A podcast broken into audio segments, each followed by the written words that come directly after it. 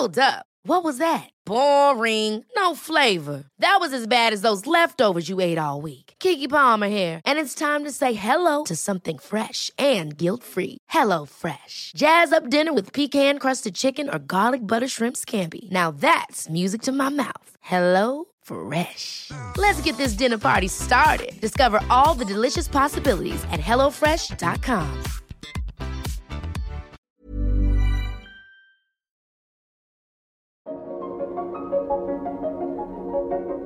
Hello, it's Stories of Our Times. I'm James Shield, and this weekend we've got a couple of extra episodes for you. Today's episode is a new documentary special from Times Radio's sister station, TalkSport. More about that in just a moment. And on Sunday, tomorrow, we'll have the latest episode of Inside the Newsroom.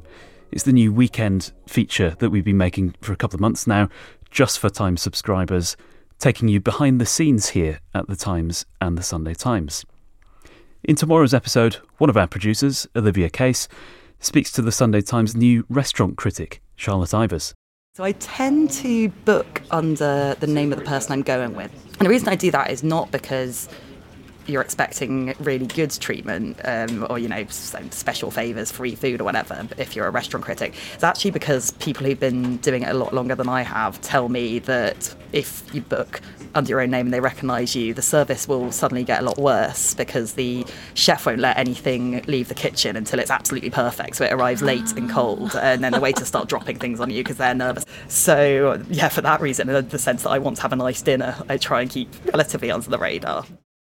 Now, to listen to that, if you're already a Time subscriber and you've got an iPhone, you just have to go to apple.co/thetimes and connect your Times subscription. You'll need the latest version of iOS on your phone for that to work, but I promise it's worth it. apple.co/thetimes. And we've now got 8 episodes of Inside the Newsroom there that you can go and listen to in the Apple Podcasts app. If you're not already a Time subscriber, now is the perfect time because we've got a Black Friday sale running. You get 4 months for just £1, so don't miss that. Go to thetimes.co.uk/Black Friday. So, on with today's episode. The British-Ukrainian sports journalist Andrew Todos has been looking at how, even in the middle of a war, the country is trying to hold on to some semblance of normal life. This is Play On, How Football Returned to Ukraine. A breeze whistles between Kiev's iconic chestnut trees. The weak autumn sun tries to warm the Ukrainian people as they go about their daily business. You could be mistaken for a second that everything is normal here. But in February 2022, the Ukrainian Premier League about to return to action after its annual winter break, the country was changed forever. Russia had launched a full-scale military invasion in a war that has been raging ever since. In this special TalkSport documentary, we explore how football in Ukraine has recovered from the devastation and horror of the Russian invasion that brought the country to its knees, and how sport found its feet again in the most distressing of times.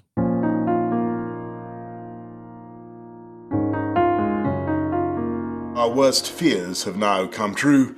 President Putin of Russia has unleashed war in our European continent.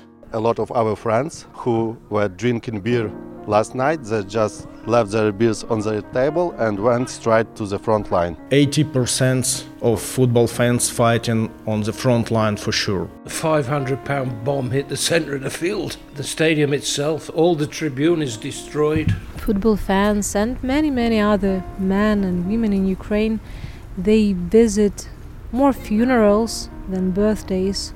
FIFA have released a statement. There will be further, more definitive sanctions, which will include expulsion. You know, every day is a missile attack. Every day is it's very sad moment for Ukraine. But even during the wars, people still very passionate about the football. Football is amazing opportunity to send any message to the rest of the world to enjoy. For me right now, when I'm on the pitch, I'm starting to forget about everything. Listen to what it means. this situation is very changed our country, how people think.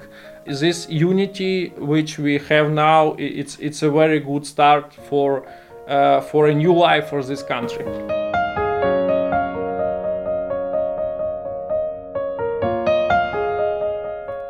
I'm sports journalist and reporter Andrew Todos. Born to Ukrainian parents, I specialise in reporting on football in the country and run a popular website and podcast about Ukrainian football.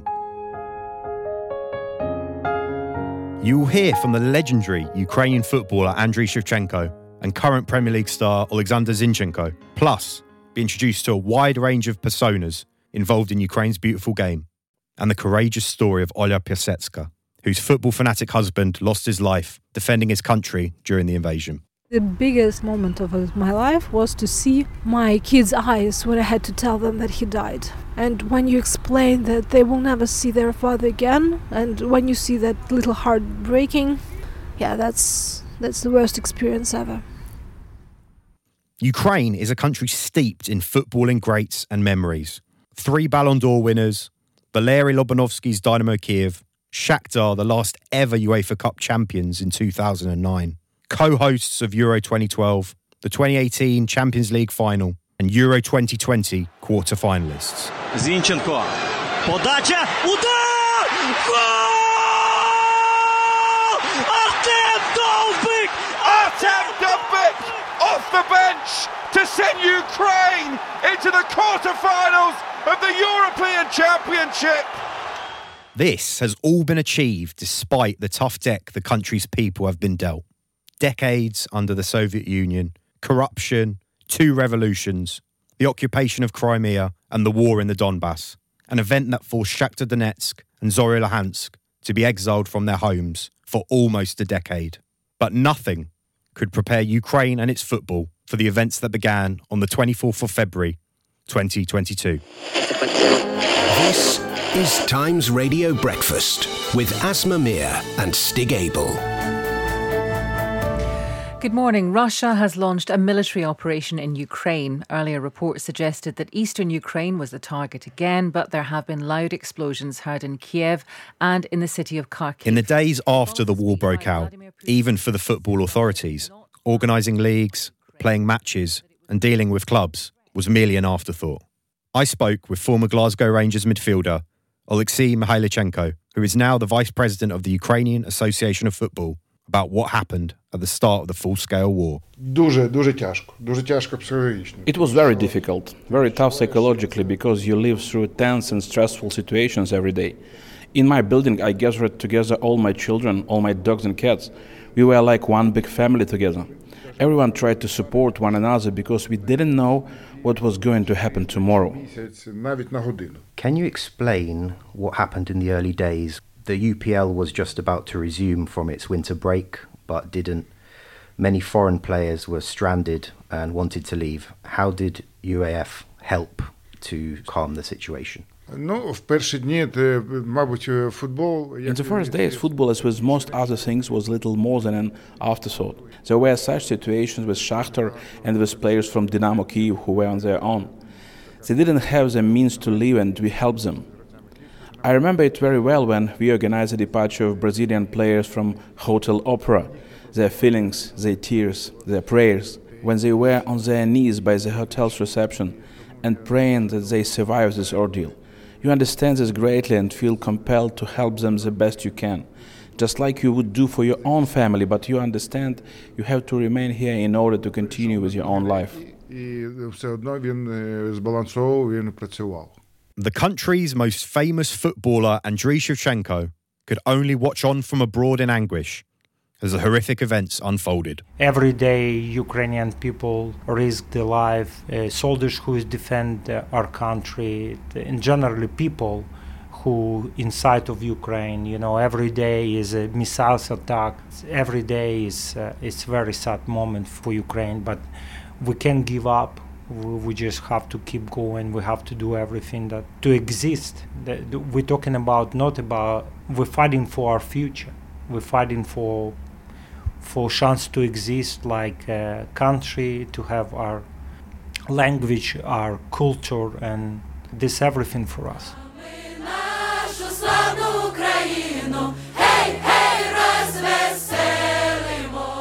That message was echoed across football, and while there were no thoughts of going to matches, the fans focused on defending their country. I stopped off in Lviv to meet up with Andy Markovitz, who owns the Cantona pub, named after the Manchester United cult hero, Eric Cantona. He explained to me what happened to his business and his customers when war broke out. In the morning, we decided with my partner, Katya, that we need to go to Cantona and to try to do something there, because a lot of our friends who were drinking beer last night, they just left their beers on their table and went straight to the front line. And they hadn't a lot of ammunition, they hadn't sleeping bags, so we started to collect something. And we have a good location in the center, so we firstly made it like a warehouse where it all stored, and then it was shipped to the front lines. I met up with Olha Piasetska on the one-year anniversary of the death of her husband. She had organised a memorial service in Priberezhny Park on the banks of Kiev's Dnipro River. Olha describes to me how football fans, like her partner Dmytro, took up arms immediately without access to basic equipment. He did not have any doubts where he will go and whom he will join, because his family, his football fans' family, his team, they were already there. So he just went, and the first time they did not have even ammunition or weapons, so they bought many things. They asked other fans from other countries to help. Sometimes they even had those direct fights. They did not even have helmets and protection for their heads. And that was like crazy thing. What was it like for the family when he was away? That was a very hard thing, because I was alone with two small kids, with war around, and I could see from my balcony explosions. It was difficult to take care of myself and my kids. And then I knew he's fighting somewhere. And of course, when your husband or your loved one is out there, you can't contact him all the time. And that's pretty scary feeling. Along with the fans, Oleksandr Rabokon, a top-flight football manager, joined up with the territorial defence forces as soon as war broke out. Oleksandr told me of the necessity to protect his family and their home, with Russians almost on their doorstep. He explained what the immediate priorities were in his neighborhood in Kiev. In the early days, we immediately created a kind of voluntary brigade. We united and began to block the roads, build fortifications. Then, a little later, the instructors appeared to conduct training and shooting classes. They told us how to fight in urban conditions and how to work at roadblocks. It was all very tense. One of the unique developments for football supporters who had joined the army was a new brotherhood developing. Club rivalries were instantly forgotten. Hello, my name is Roman Bebek. I'm a Ukrainian sport journalist and commentator, and now is a YouTube channel blogger. The main example is Dnipro and Metalist. It's a big derby. It's like Milan, Inter, Napoli, Juventus, very big hate each other. But after the start of the big war and also 2014, everything is changed, because in Ukraine this hooliganism, it's stopped, and now a lot of football fans in the army, and it's a very strong teams when they coming together. And now they're fighting for Ukraine, and it's give for all the peoples a very big motivation, because if this person who hates each other and fights each other, when they're together, it's changed our mentally, really. And do you think when the war is over, do you think that those rivalries will return? Maybe in another generation, because when I have this question for guys from Dnipro and Metalist, they said we don't know how to fight each other, because we are together again Russia, and this situation they like a brothers, you know. I think this generation don't fight each other.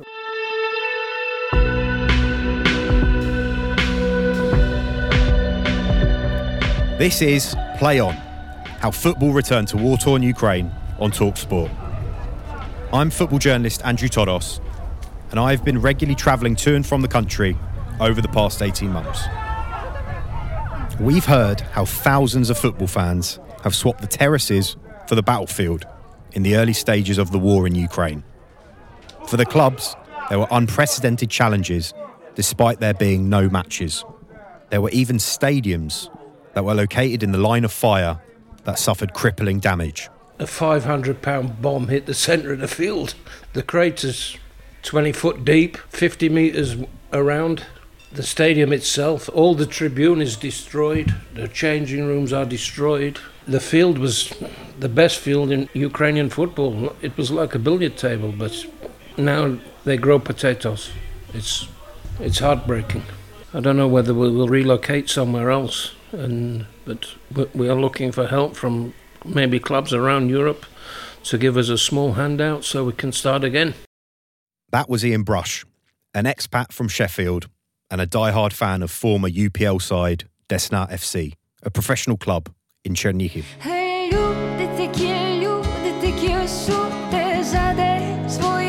Of course, the conflict also impacted on the footballers and coaches. When the invasion began, the leagues were coming to the end of their annual winter break.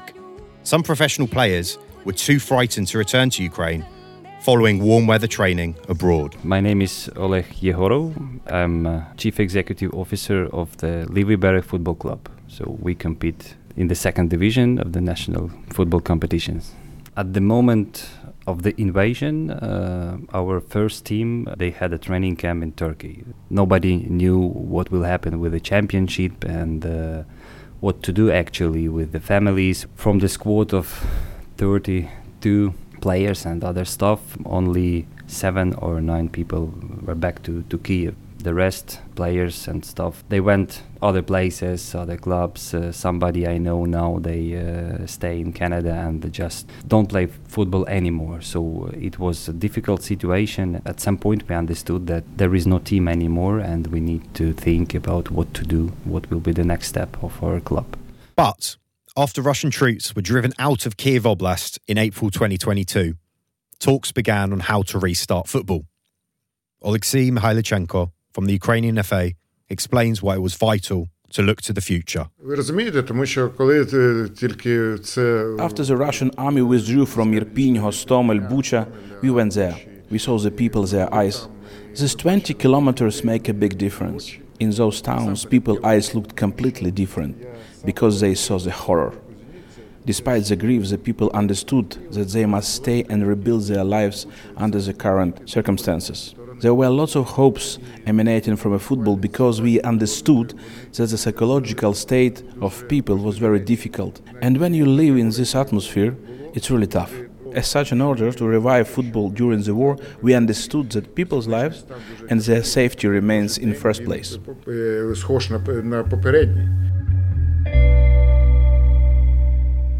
The desire for football to return to the stadiums, sports clubs and parks of Ukraine as soon as it was safe to do so, was also shared by Ukraine President Volodymyr Zelensky.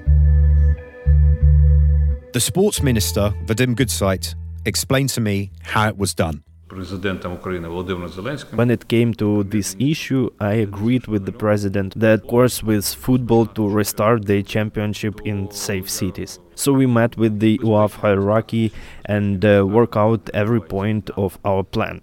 What to do, under what conditions, where to go, how to finish, how to start, how to do it if there is an interruption of more than 3 or 4 hours. Then the local government works out whether it's okay for the games to occur, because before every match you have needed consent with the local government and the military administration, medics and so on, so that everyone would be at the same page together and be ready to give permission. Потім ми відпрацьовували вже місцеву владу, тому що перед кожним матчем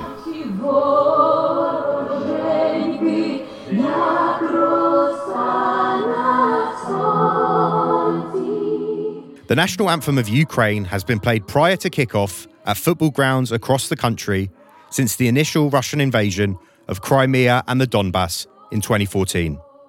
There is an immense pride and resilience amongst the Ukrainian people and steadfast determination for the national team to be competing on all fronts, despite their home matches having to be played outside the country due to the security risk of hosting internationals in Ukraine.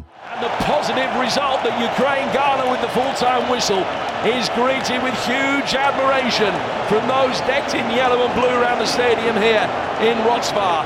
The Arsenal defender, Oleksandr Zinchenko, with over 50 caps for Ukraine, told TalkSport that playing for his country during wartime was vital. Football today is so powerful, just in general, like a sport. Football is an amazing opportunity to send any message to the rest of the world to enjoy. For me right now, when I'm on the pitch, I'm starting to forget about everything, about all the problems around myself. Konopia on the overlap, playing it inside the area, and Ukraine score! And listen to what it means. Zinchenko in the right place at the right time to score. People now, they are living in the wartime, and from the TV or from the some social medias, they can see all these kind of things, like you said, that there is around the world, everyone is wearing the Ukrainian flag or badges or anything, and they really see and they really know and understand that the rest of the world, they stay with us. It's important for us.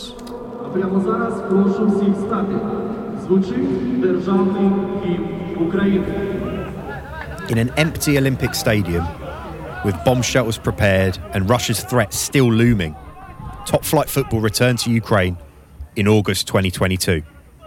Shakhtar Donetsk and Metalist 1925 drew 0-0 as the Ukrainian Premier League restarted 6 months after it stopped.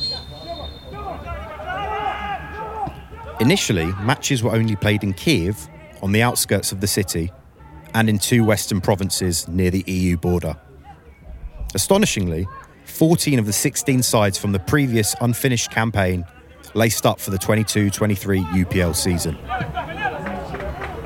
Shakhtar, having lost the majority of their foreign talent, such as Manal Solomon and Tete, for free or low fees, still managed to go toe-to-toe with Dnipro 1 in the title race. I interviewed Ihor Jovicevic at the Lobanovsky Stadium after one of the key games of the season. Igor replaced Roberto De Zerbi as the coach of Shakhtar Donetsk when football restarted in the country. The Croatian described to me the challenges of playing football amidst the backdrop of war. Day per day you live here in psychologically pressure, Air raids are all days. You must decide what to do. To go to shelter, sleep there, or several times go to there. You must training, prepare tactical games, and at the same time you must think about how survive and look in the air and the sky to see what's happened. No, this is a very difficult situation, and improved your character. Can suffer this, can resist this moment, thinking about football. But at the same time, how to survive. My motivation is sports motive, and this is all my focus on my life. So, yes, in the night, it's heavy, it's difficult. You hear bombs, you hear drones, shaheds, you see sometimes. I think and I hope that the ZSU, army of Ukrainian, will help, and they'll help us to play. Because we, with this football, we want to thank to them what they do for us, because we only play football. They're fighting and they lose their lives, and this is only football.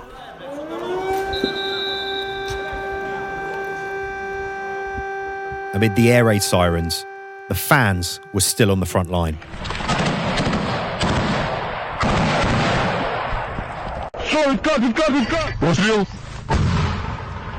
It's estimated that 80% of football supporters have been actively involved in defending Ukraine against the Russian invaders, with considerable loss of life. Stands of Heroes is a charity foundation that has been set up to support the families of football fans that have lost loved ones in the conflict. My name is Dmytro Kukuruza. I am a football fan of Metalist Kharkiv, and I am co-founder of Stands of Heroes charity foundation. We started to receive messages about fallen friends, First of all, it was news from Kharkiv from the first days of the war. And this time burned this idea to make this project. But this idea transformed because we started to receive messages from all of Ukraine, and we understood that it's too much people who died on this war from fans community, and we decided to make this foundation like a global for Ukraine. Main objective is financial assistance for families, it's legal assistance, it's memories about fallen heroes and social projects.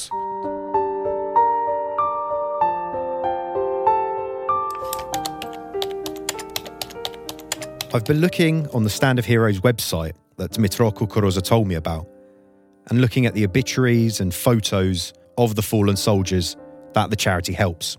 One in particular, that of Denis Skipper Kotenko, caught my eye. A fan of Dnipro, he died in the Battle of Kiev on March the 24th, 2022. The charity have even made a documentary about him where friends and family pay tribute to his ultimate sacrifice.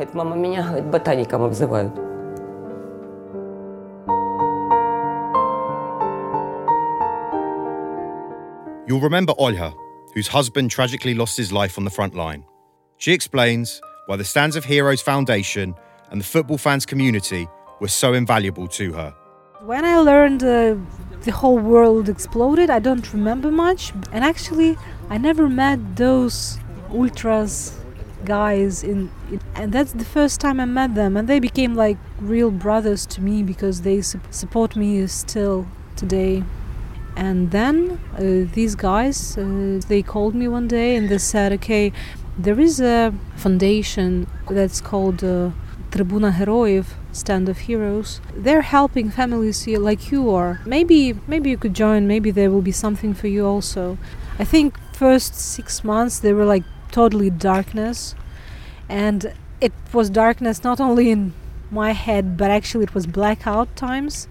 So I had to live on 13th floor without electricity, water, heating, shops not working, mobile network not working properly, and carrying a child up on 13th floor and carrying water and food, that's pretty difficult.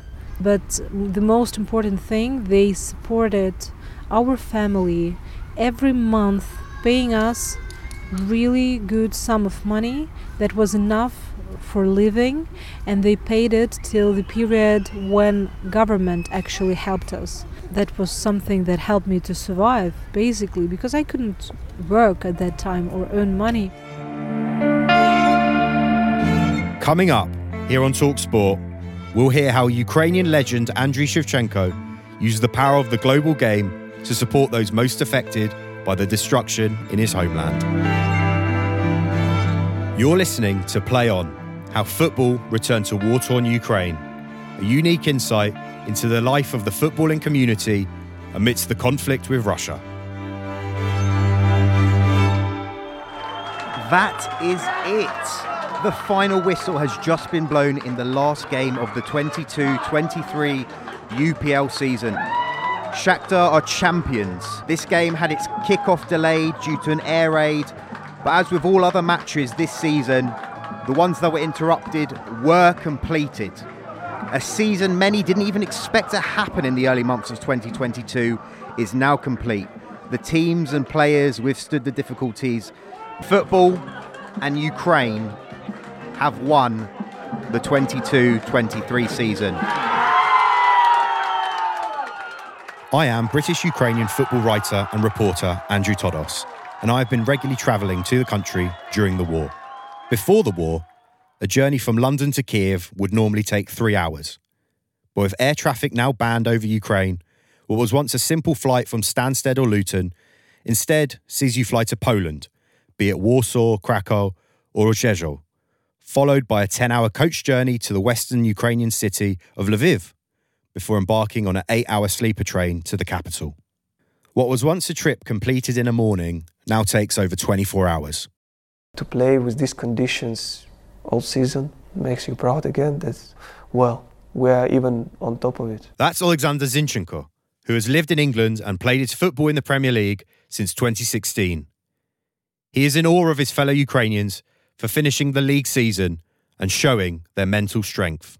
People don't realise that in Ukraine the game could be like 3 hours, because if suddenly siren will be during the game, everyone needs to go to the bunker and wait until siren is done. So you go 1v1 with the keeper, and then suddenly siren, you have to hide inside. And then you have to wait until it's done, and siren could be 1 hour, siren could be 2 hours, and then you have to carry on again. And to play with these conditions all season makes you proud again that, well, we are even on top of it. We can move forward. But what about those lower league clubs that had lost everything? I took a trip across Kiev to take in a training session at FC Lviv Berech. As you heard earlier, when war broke out, the majority of their professional squad and staff did not return to the club, and they subsequently had no other choice than to pull out of that season's second tier. I met up with Oleh Yehorov, the CEO of Lviv Berech. We had a difficult choice to stop the professional team activities and to try to focus on the kids, because we had 170 kids before invasion, and the first training session from all the academy we just gathered 14 kids, and it was a big problem for us. And we decided to focus on the things we can care, the kids who still live in Kiev, in Ukraine. We opened our doors for everyone who wants just to be together, to play football, and we met other kids from other academies, because only our academy was opened, and it was our key point. On a wider scale, the humanitarian fundraising effort went global, with Ukraine President Zelensky setting up the United 24 charity project. Today, the whole free world got united around Ukraine. Countries, companies, international organizations, and most importantly, people. And football played its part too, with Ukrainian icon Andriy Shevchenko leading the way. They've done it again! It's Shevchenko at the double! 2-1 Ukraine! And what a player this man is at the near post. The father of four told TalkSport how his emotions were running high after visiting youngsters in hospital who had been caught up in the war. And in particular, Shevchenko remembers meeting Marina on the children's ward of the Ochmedit Hospital in Kiev.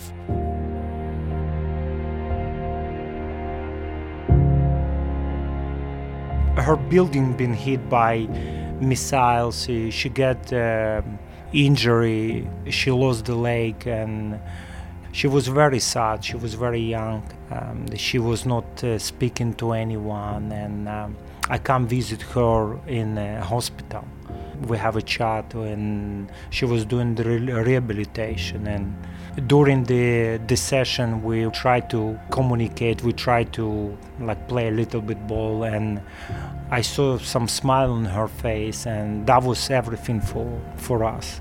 You know, see the smile in her face, that it gives such a big hope to everyone. You know, she was finally start to smile, and she gets a little bit of energy, and she's doing good. I'm going again in Ukraine soon, and I'm gonna go visit her again.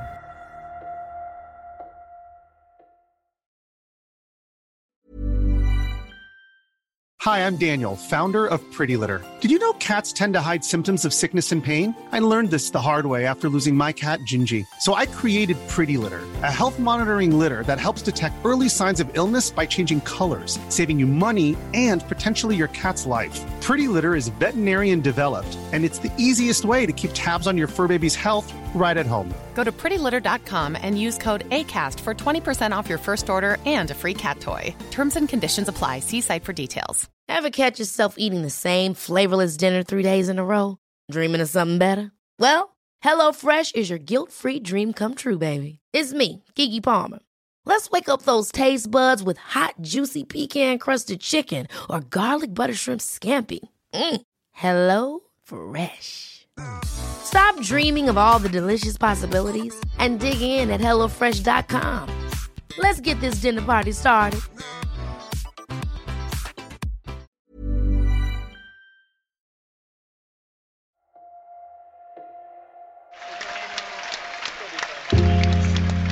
So many families making their way here. It's been a really poignant day as you make the walk to Stamford Bridge from the tube station here in West London. And the fact that we get absolute superstars of world football gracing this pitch, along with stars of film and television and music as well, is an absolute delight. But the main point is that really crucial money is being raised for a really big cause, with so many schools decimated by the conflict out in Ukraine.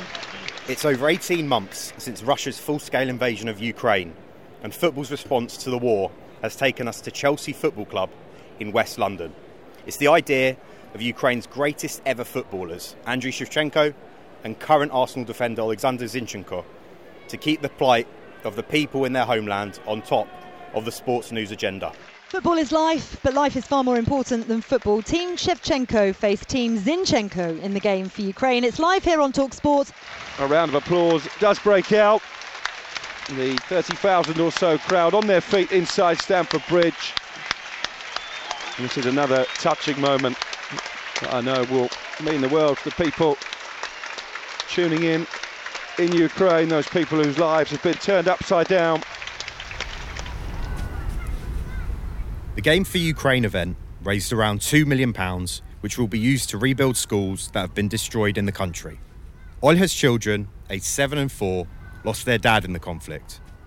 She has been able to bring a little joy back into their lives through the charitable foundation, Stands of Heroes, and the star power of football. The Stand of Heroes, they called me and really gently suggested if I would like to visit something like that. And that meeting was with Andriy Shevchenko.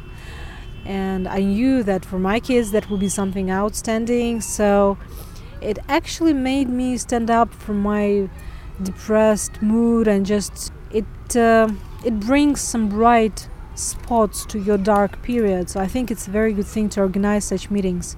A couple of months later, we also met with two Dynamo football players.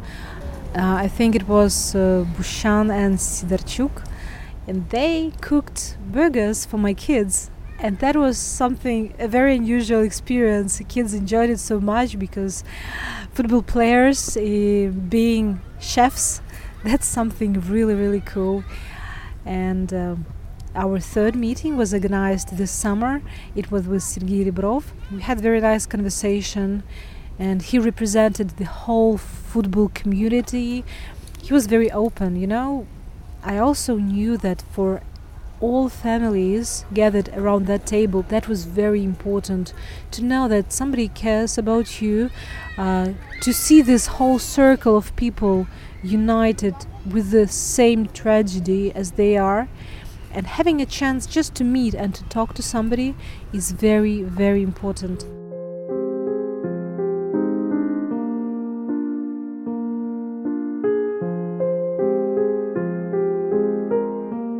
The number of football fans that have died on the front line is unknown, and Ukrainian authorities give no official figures on the overall loss of lives in the bloody battles with Russia. Estimates run into the tens of thousands of army casualties, maybe even hundreds of thousands. Such a horrendous loss of life. Olha has witnessed firsthand the rise in grieving families. The sad part of everything is that in October there was a small circle who met with Andriy Shevchenko. At this time, our last meeting, it was really big. And I see how many families join us. And every time we have this Stand of Heroes web chat where we communicate. And there are so many new people being added constantly, all the time. And I see that it's getting bigger and bigger. And I spoke to these guys who organized this foundation. I can't imagine the level of responsibility and job they're doing.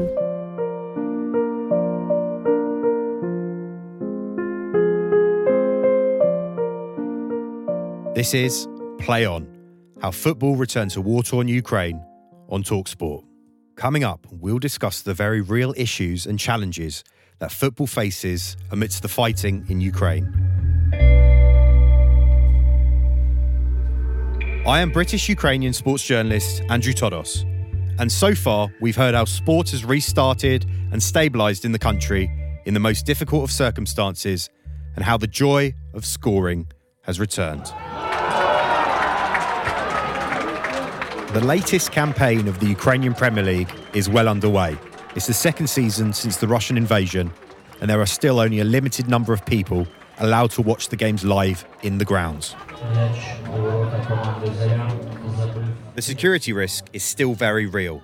At the beginning of November 2023, the longest match in the league's history was played out. Dnipro 1 against FC Alexandria took 4 hours 36 minutes to complete, following multiple air raid warnings in the east of Ukraine. The match started at 5:15 and ended close to 10 o'clock at night. Across Ukraine, over 343 sports facilities and venues have been damaged or destroyed during the Russian invasion, and any rebuilding programme will take many years. The financial drain of no matchday income is hitting the clubs hard, and the prospect of having full stadiums is impossible to predict, as Dynamo Kiev great Oleksiy Mykhailychenko explains. I don't know, it's very difficult to predict this. I would really like to see it. I think there might be a possibility in 23-24 that at some stage fans will be allowed in with small numbers when bomb shelter conditions permit. Safety is the main priority, but it would be nice to have a section of ultras and fans back in stadium. This is also a priority for us. We can only hope. Many talented foreign footballers are unwilling to come to the country now, and more Ukrainian players are looking for a move away. I travelled to Prague, one of the numerous locations Ukraine's national team have had to call home following Russia's invasion, to get the views of Ukraine's new head coach, Serhiy Rebrov, whose former clubs include both Tottenham and West Ham. I think it's important that our players from Ukraine is going abroad, go to play in the big leagues. We are not talking only about the, for example, very close leagues like Poland and Hungary. There's lots of players playing there, but I think it's very important for national team and for the growing up for the players to play in the big league. And my opinion, we had all the time we had a talent test, but it's good that last years we opened the door for big leagues, and the players who is there, I think they give reclam for our players who is playing at home. And now I think big championships is watching for Ukraine, watching for Ukrainian players, and they are inviting them. So, how will this affect the standard of football in Ukraine? That's a question I put to football commentator and journalist Roman Bebek. So now level of the Ukrainian football not so good like before the big war, but now started a big this competitive for champions, and I think Ukrainian football need to change after the war, because we need to work with our children, our academy. We need to create a big academy, give a chance for Ukrainian football, and for me big example is Croatia, yes, which have a lot of Croatian players in the big brands like Real, Barcelona, Inter, and some big clubs, and we need to be like Croatia. And but we for this way we need to very good work with our children, because I think after the war we don't have so big money for the transfer like it was before the war.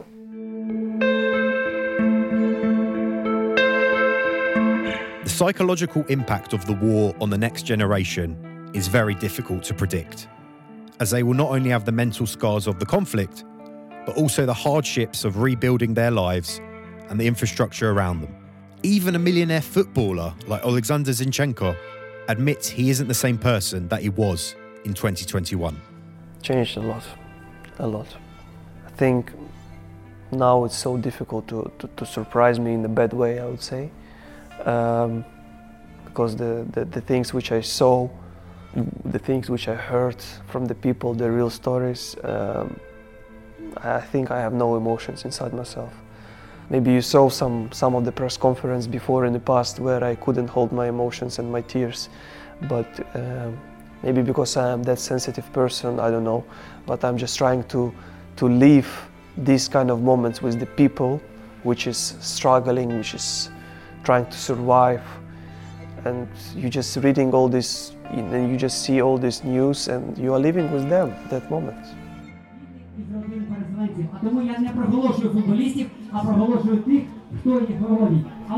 It's here, where a little over a year on from the Russian army's withdrawal, that a Kiev-based restaurateur and a well-known football broadcaster have set up a new football team. They've named the team Maria Hostomel. The team's squad consists almost entirely of displaced players from the regions most impacted by Russia's invasion: Luhansk, Donetsk, Mariupol, amongst others. As you drive from Kiev to the stadium here, you can see the remnants left of those early days of war.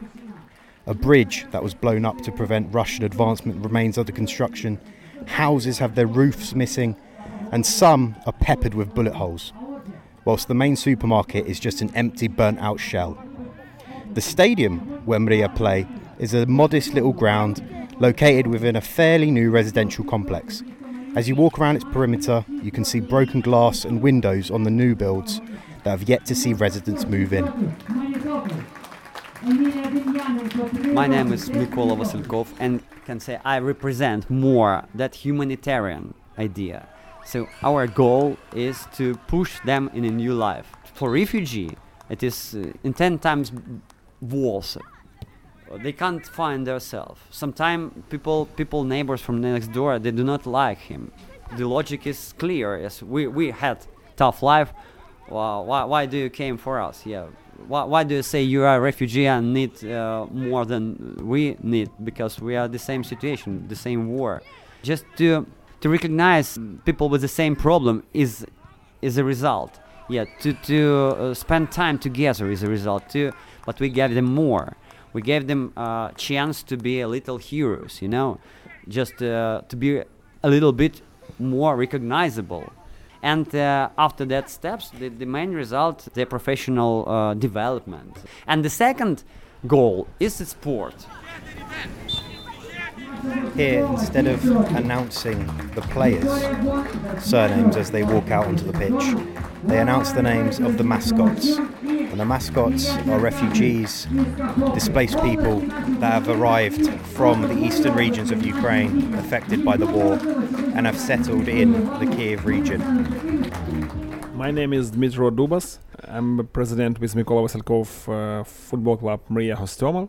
I wanted to say that for many players from our team, it's the first time in her life that him surname says on all stadium, Markitan, Zhavko, Kuyanov, and he read about himself on media and press. It's new emotion, it's great emotion to him. They happy when they training or playing on our match days. We would like to be a professional team after 2 years.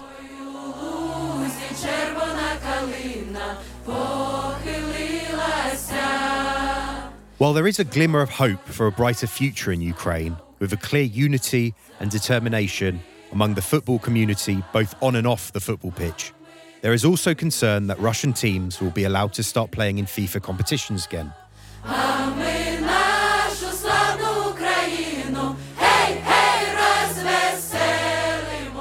This comes following the announcement that Russian youth teams may be able to compete for a place at the Under-17 World Cup. A clearly frustrated Oleksandr Zinchenko told Piers Morgan on Talk TV that Russian athletes should remain banned from all competitions. I have one of the Ukrainians which don't like to see them on the highest level in any sport. This is not political. It's talking, life and death. This is war. And they're talking about don't put politics in sport. This is not politics, this is war. Guys, you don't do anything. If no one is going to speak out because they're scared, I'm so sorry. Don't ever call us brothers or whatever, like they did it in the past. Never again.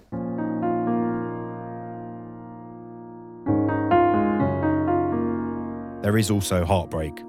Let's hear from widow Olha Piasetska one last time, as supporters continue to die on the front line.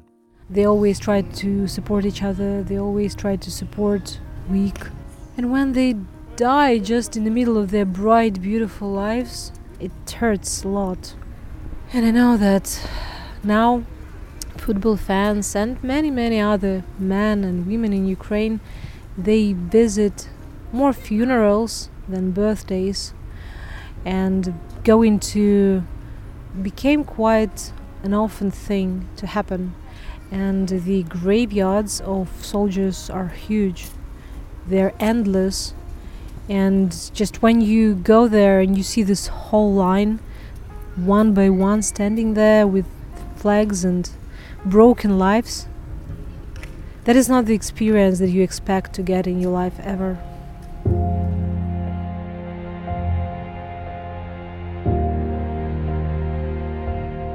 Over the course of this special TalkSport documentary, we've heard of emotional stories about death, destruction, personal sacrifice, but most importantly, determination and resilience. From the terraces, the pitches, the boardrooms, and all the way to the front lines. The end of war remains unclear. However, football keeps striving forward. The leagues continue, clubs are rebuilding, talents are developing, all the while fans keep fighting on, so all of that can remain possible. Live on, fight on, play on. Play on, play on, play on.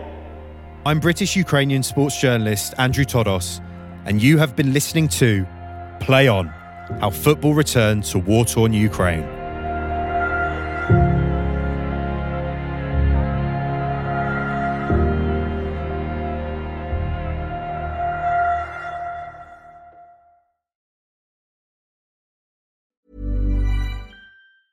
Hi, I'm Daniel, founder of Pretty Litter. Did you know cats tend to hide symptoms of sickness and pain? I learned this the hard way after losing my cat, Gingy. So I created Pretty Litter, a health monitoring litter that helps detect early signs of illness by changing colors, saving you money and potentially your cat's life. Pretty Litter is veterinarian developed, and it's the easiest way to keep tabs on your fur baby's health right at home. Go to prettylitter.com and use code ACAST for 20% off your first order and a free cat toy. Terms and conditions apply. See site for details.